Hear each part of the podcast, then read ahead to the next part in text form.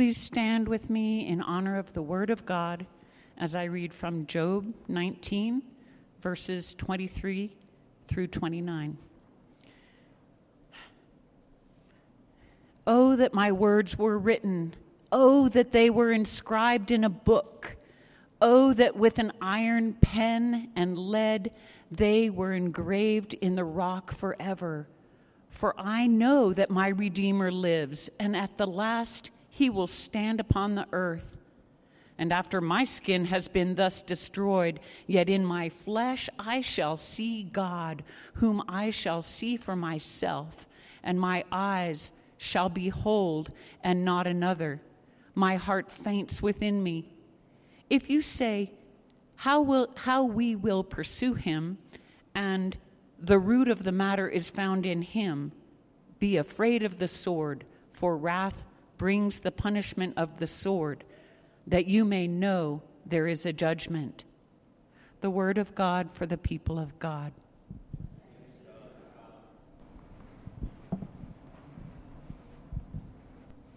Thank you, Shippen. You may be seated.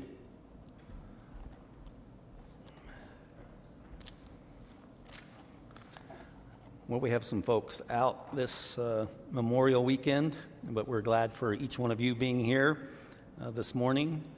And we hope that you are encouraged through the worship and the fellowship and God's Word this morning. We've been reading the book of Job, and we're just about finished with it. And this is a very powerful uh, portion where Job speaks his good faith filled, hope filled confession of the resurrection. And that, you know, death doesn't have the final word. All the suffering that he's going through doesn't have the final word. You know, God has the final word. And uh, his final word is etched in stone in heaven, in Jesus, in the resurrected Lord. Amen. Amen. So he starts off with uh, Job 19, 23 through 24. We read, Oh, that my words were written Oh, that they were inscribed in a book. Oh, that with an iron pen and lead they were engraved in the rock forever. Little did he know they were, and they are. And here we are, uh, hundreds and thousands of years later, uh, speaking of the words of Job. They are etched in stone.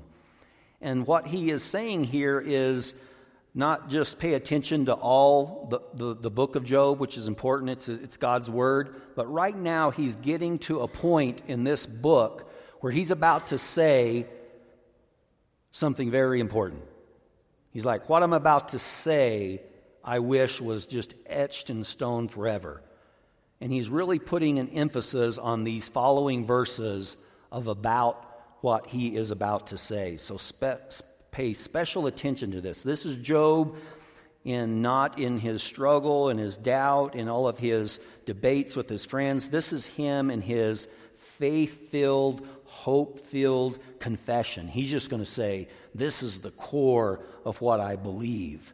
This is the core of how, you know, when people say, you know, I wish I had the patience of Job, I wish I had the endurance, the steadfastness. He's mentioned in James 5:11 to remember the steadfastness of Job, the endurance of Job, the patience of Job, that steadfastness. Anybody want that?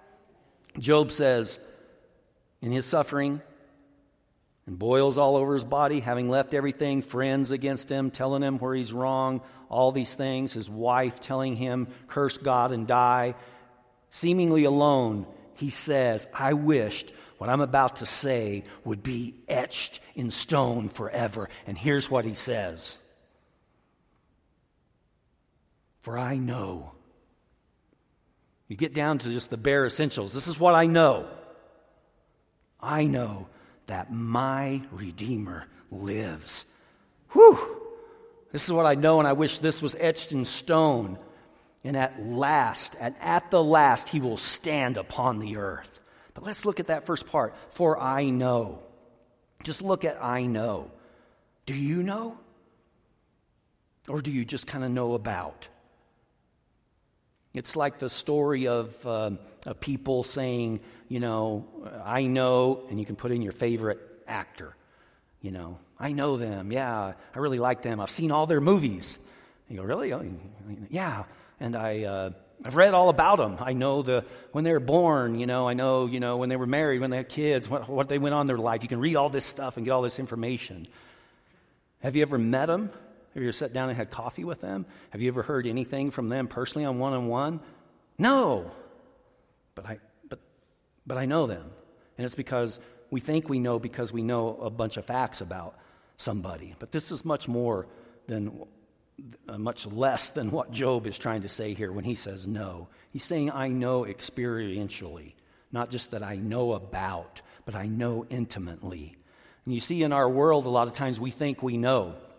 We think we know somebody, but really all we know is just about them. But Job is saying much more when he says, For I know.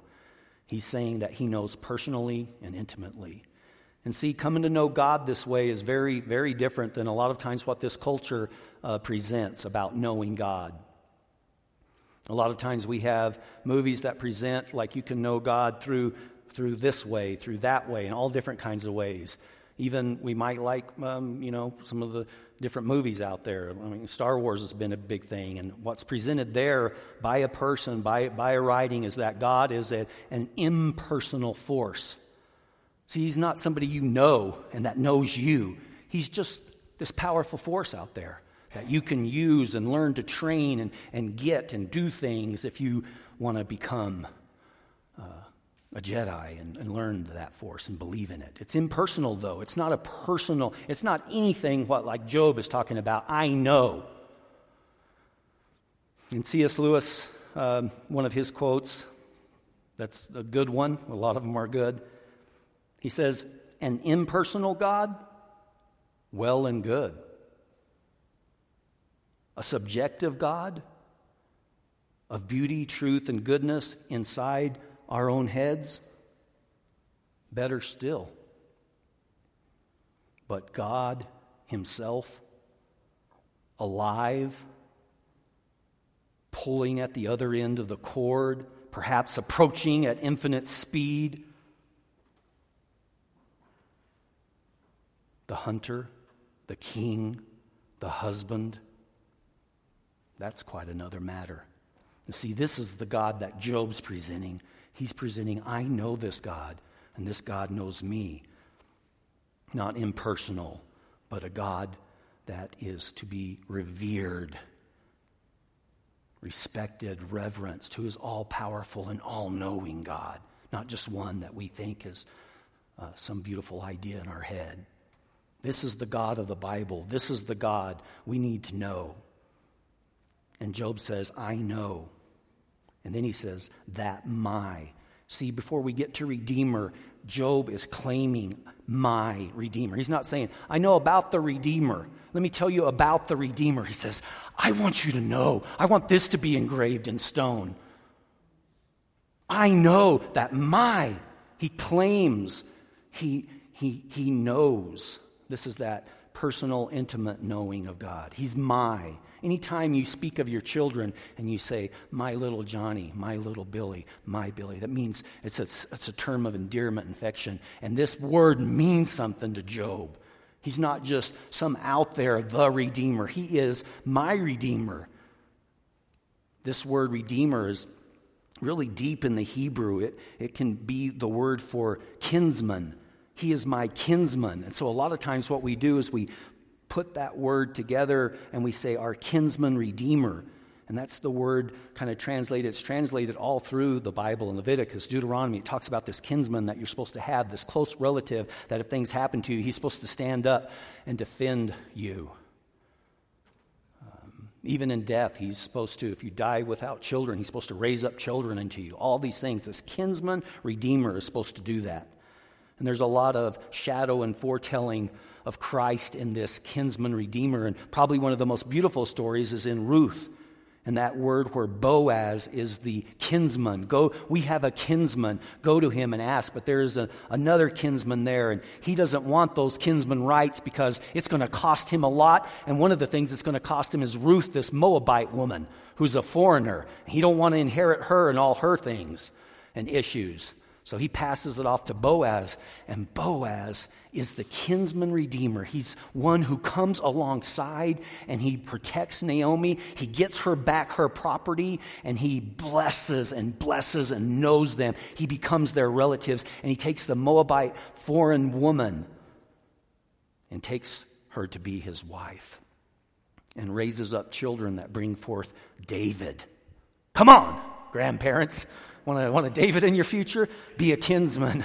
you know, be a redeemer of somebody that stands up for other people in desperate situations and be willing to stand forth and claim them and suffer loss for them.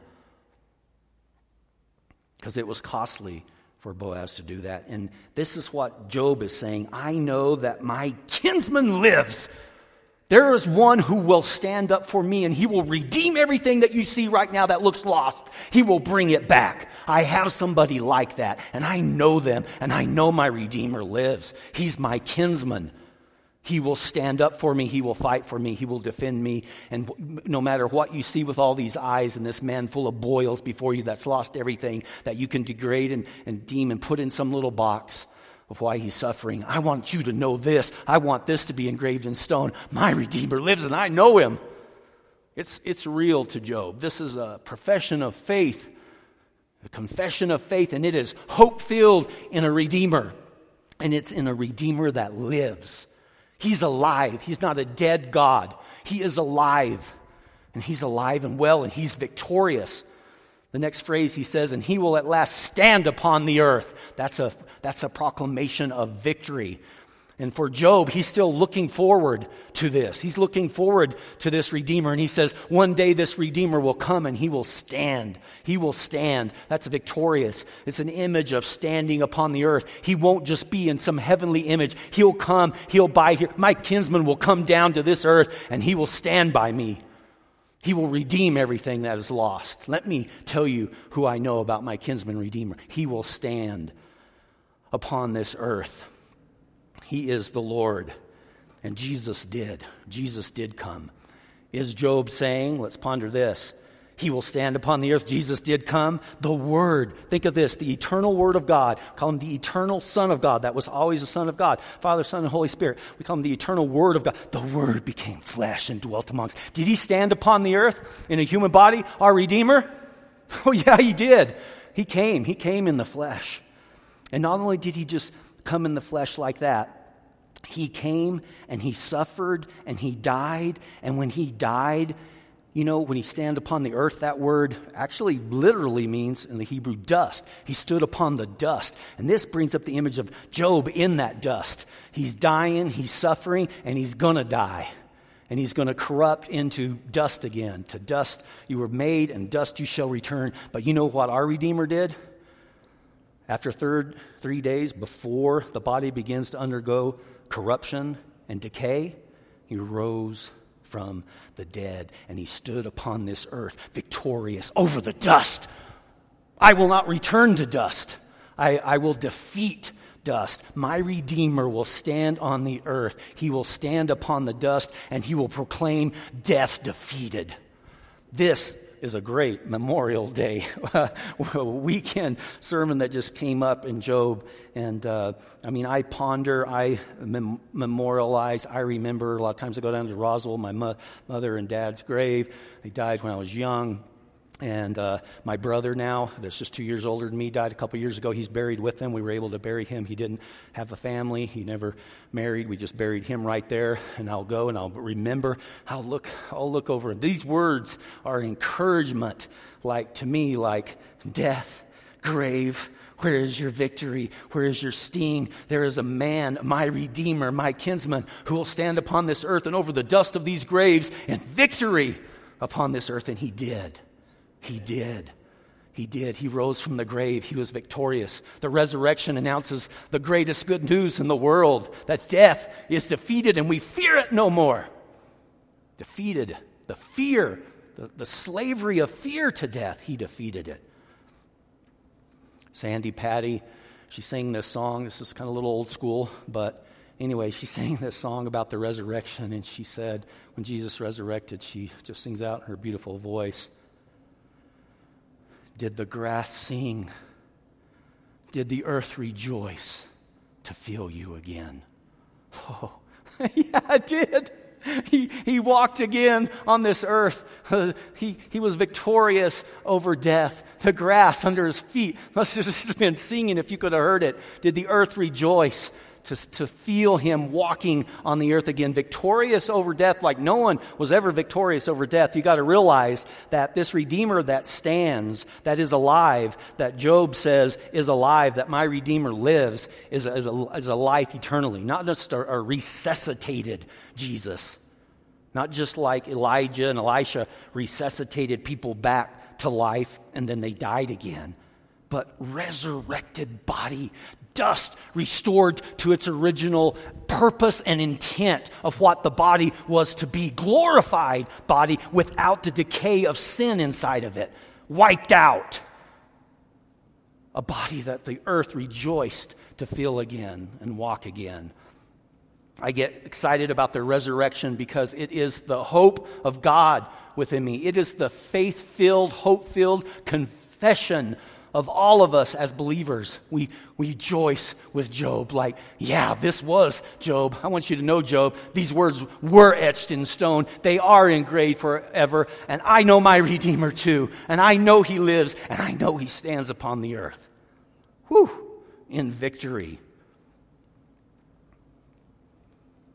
John 6, 39 through 40 said, And this is the will of him who sent me, that I should lose nothing and of all that he has given me, but raise it up on the last day.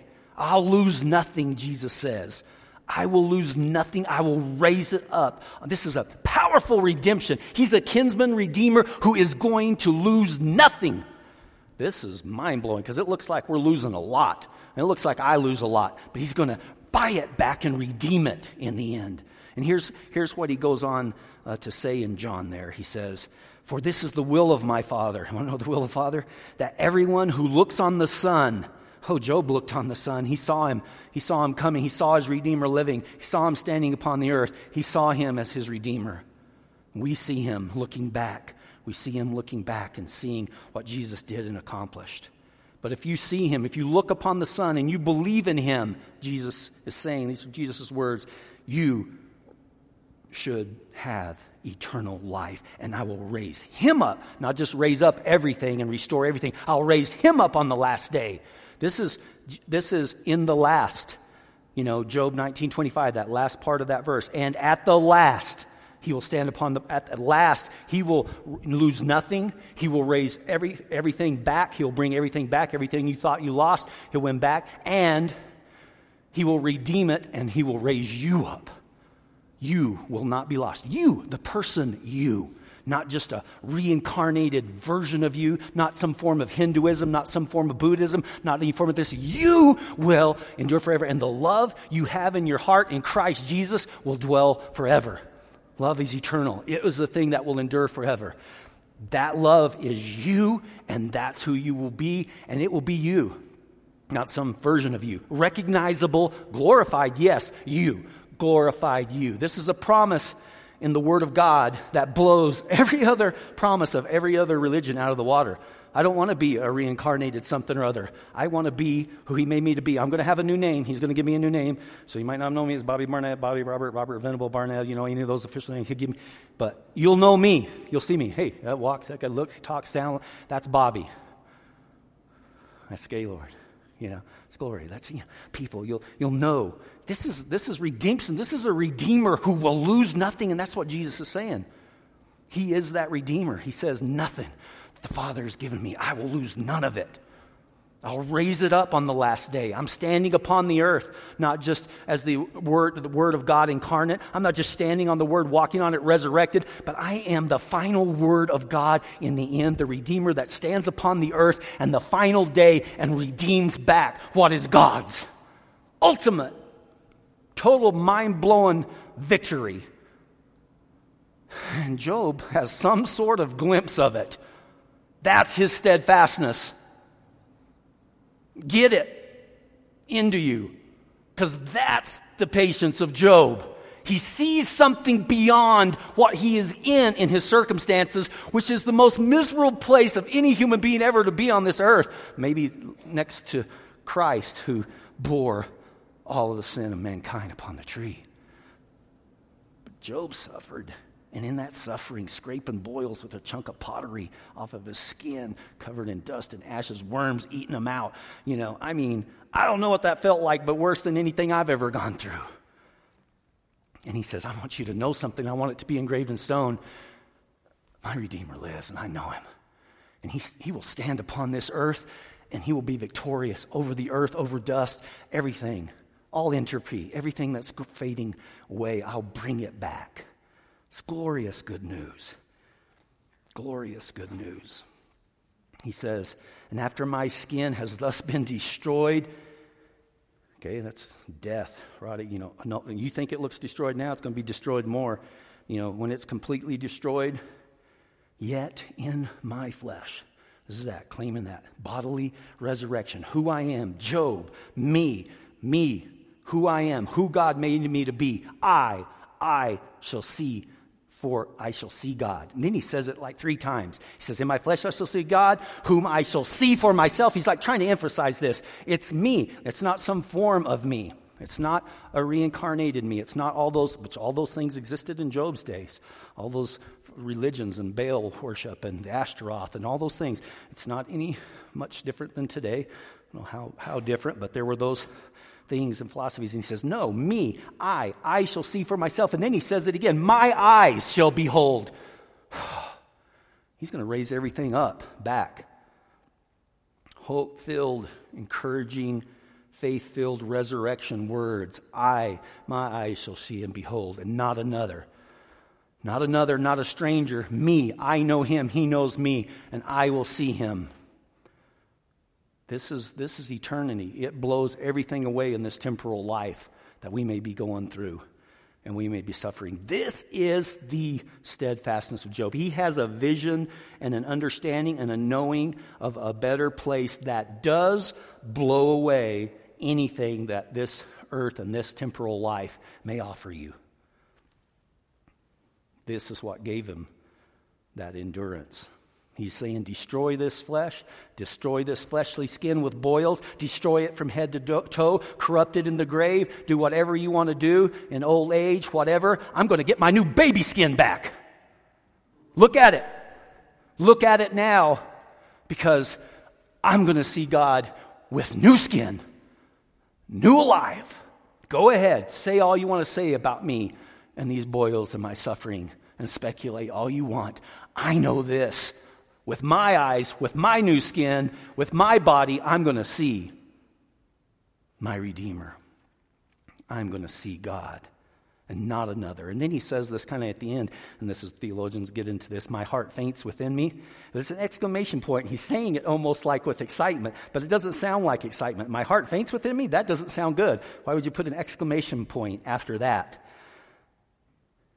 And so they read, you know, in Hebrew and break it down to really what it says. And it says all these, you know, like, uh, uh, you know, kind of like a, a, fainting of my in my bosom, a a weakening in my kidneys. It's like you know this thing of like in the body, you know, like what's going on here, and what's the visual picture here? And we say, my heart faints. This is one of our better interpre- interpretations. My heart faints within me. And this is literally meaning like what's happening in the bosom here. These reins, it's talking about my reins are consumed in my bosom. And like, that doesn't make any sense to me. What does that mean? And it's, I think, the best, besides my heart faints within me. What does that mean? It means there's a longing there in your bosom, in your kidneys, in your bowels, and all you, all you are. My heart faints to see him. My heart faints to see this day. My heart longs to see him. There's nothing in this world that compares to the treasure that I have in Jesus. And Job is saying, because he's stripped of everything. And it's, maybe it's easier for him to see because he's stripped of family, he's stripped of friends, he's stripped of, of wife, he's stripped of all possessions, everything. He says, I, My heart faints within me when I say this. My heart longs to see him. I've had it here. There's nothing left here for me. I long for that day. I long for that time when my eyes behold him. my heart just faints within me. Everything else just faints. Everything else just fades. I long to see him. My heart faints within me. And I think sometimes that takes a long time in our life.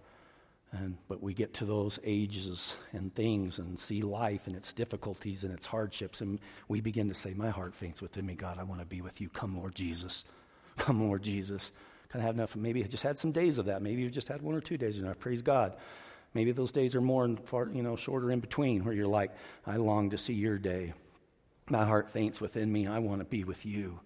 I want to see your restored kingdom. I want to behold you with my eyes. I want to see you standing on this earth over the dust in victory. Tired of all that's going on here.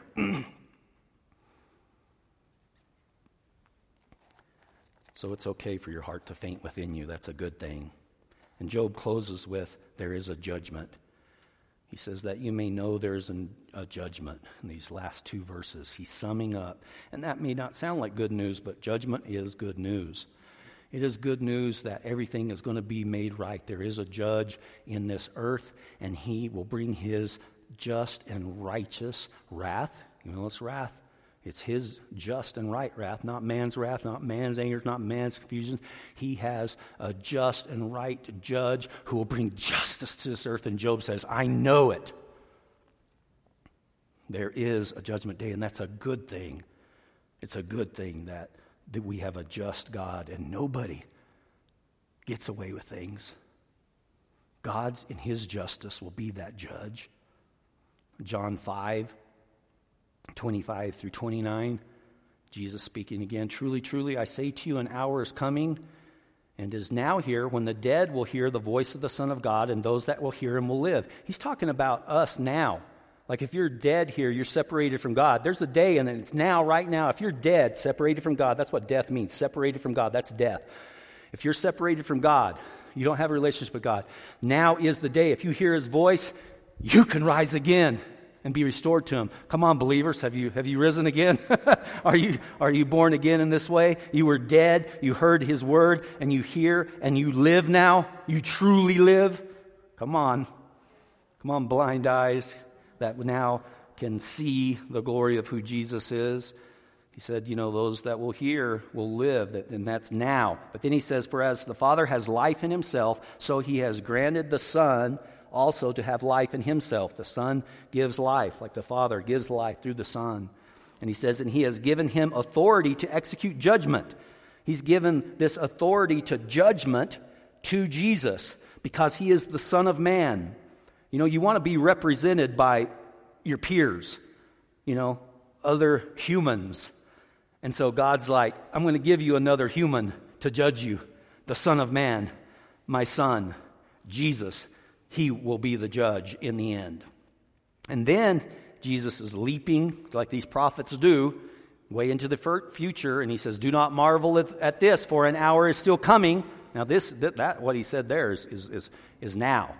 You can raise from the dead as a dead person separated from God. You can have life. But now he's going into the future and he says, Do not marvel at this, for an hour is coming when all who are in the tombs. So he's talking about the dead, dead, not just spiritually dead that can be reunited with God, but the dead, dead that are in the tombs. And that's why he emphasizes that dead in the tombs now. They will hear his voice. Oh, come on. There is a judgment, right?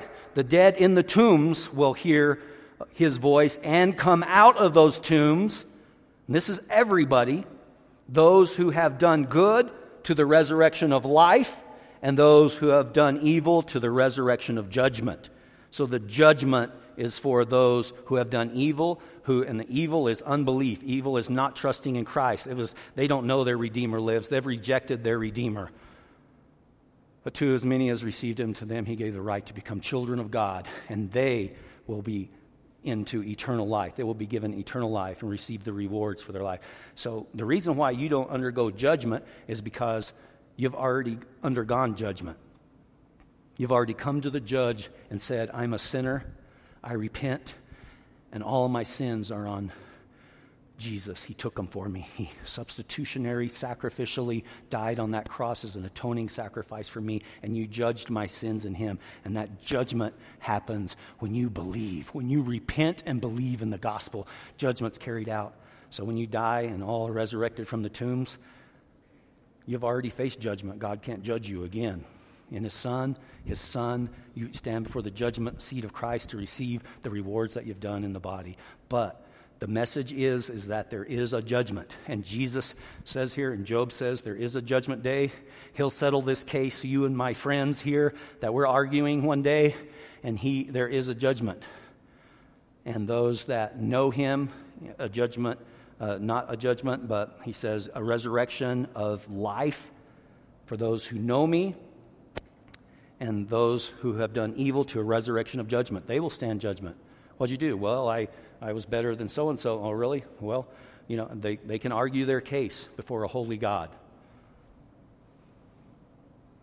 This is done through Jesus. Paul, in his sermon on Mars Hill in Acts 17 30 through 31, says this same thing. He says, The times of ignorance God overlooked, but now he commands all people everywhere to repent because he has fixed a day. This is the day. Job is saying there is a judgment day. This is what Paul is saying in, in Acts 17.31 of the conclusion of his sermon on Mars Hill. He's saying because he has fixed a day on which he will judge the world in righteousness by a man whom he has appointed. You guys know that man he's appointed?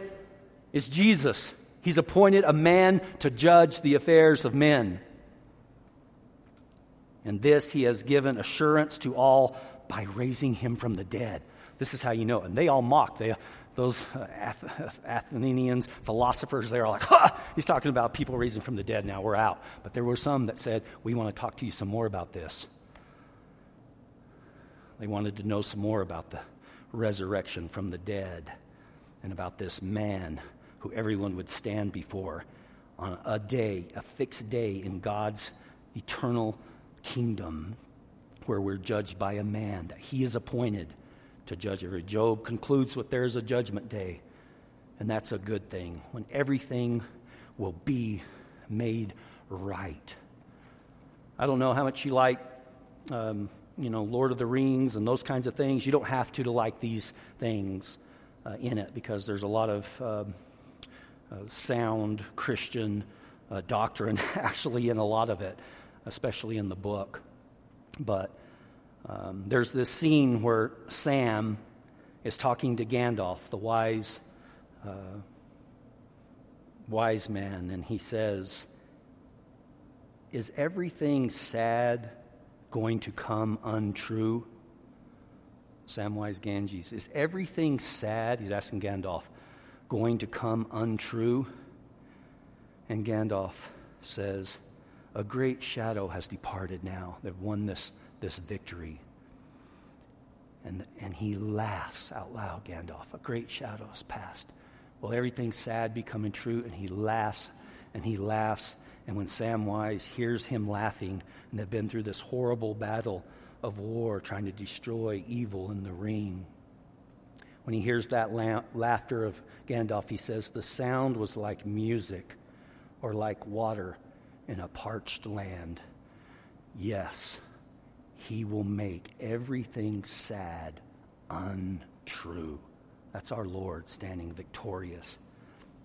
C.S. Lewis put it this way Some mortals say of, of, of some temporal suffering, no future bliss can make up for this, not knowing that heaven, once attained, will work backwards and turn everything that of agony in our lives into a glory ah, heaven will just reverse everything that was agony in our lives into a glory.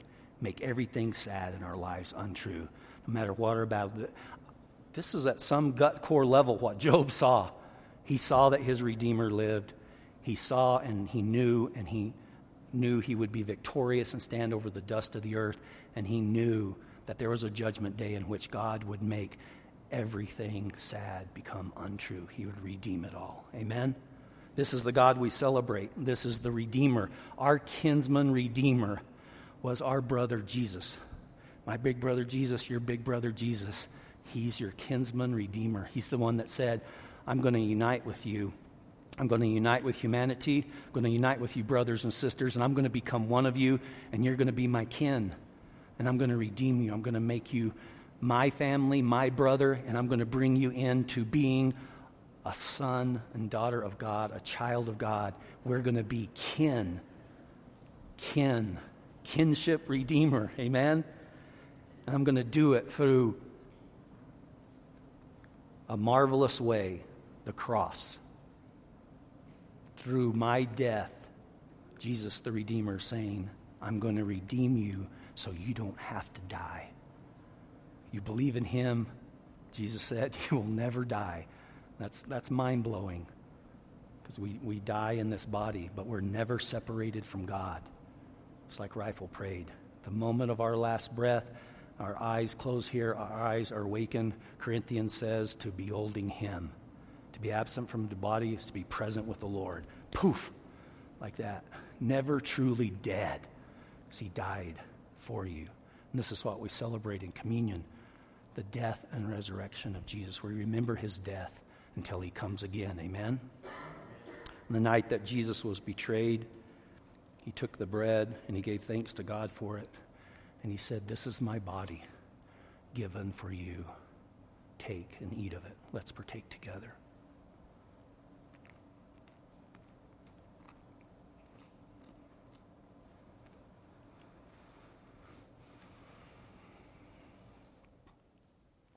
Thank you for this family meal we have together, Father. And it's immersed in your Son. This meal is all about your Son. It's all about his body broken and given for us. And we thank you for the body that you prepared for your very self to absorb in himself all of our sin. He who was righteous and perfect, our sin was placed upon. And death he died. He died and as a righteous person. He, he had no sin on his own. So he defeated death. Death didn't have a right to hold him because he himself had committed no sin. He just took on other sin. And he rose victorious with the keys of death. We thank you for the victorious Jesus his body, his bodily resurrection, his glorious bodily resurrection. He's alive, and that glorified body is a man seated at your right hand right now, making intercession for us, advocating for us, his brothers and sisters. Thank you, Father. In the same way, he took the cup, said, This is the blood of the new covenant given for you for the remission of sins. Take and drink of it, and when you do, do this in remembrance of me. We remember you, Jesus. Let's partake of the cup together.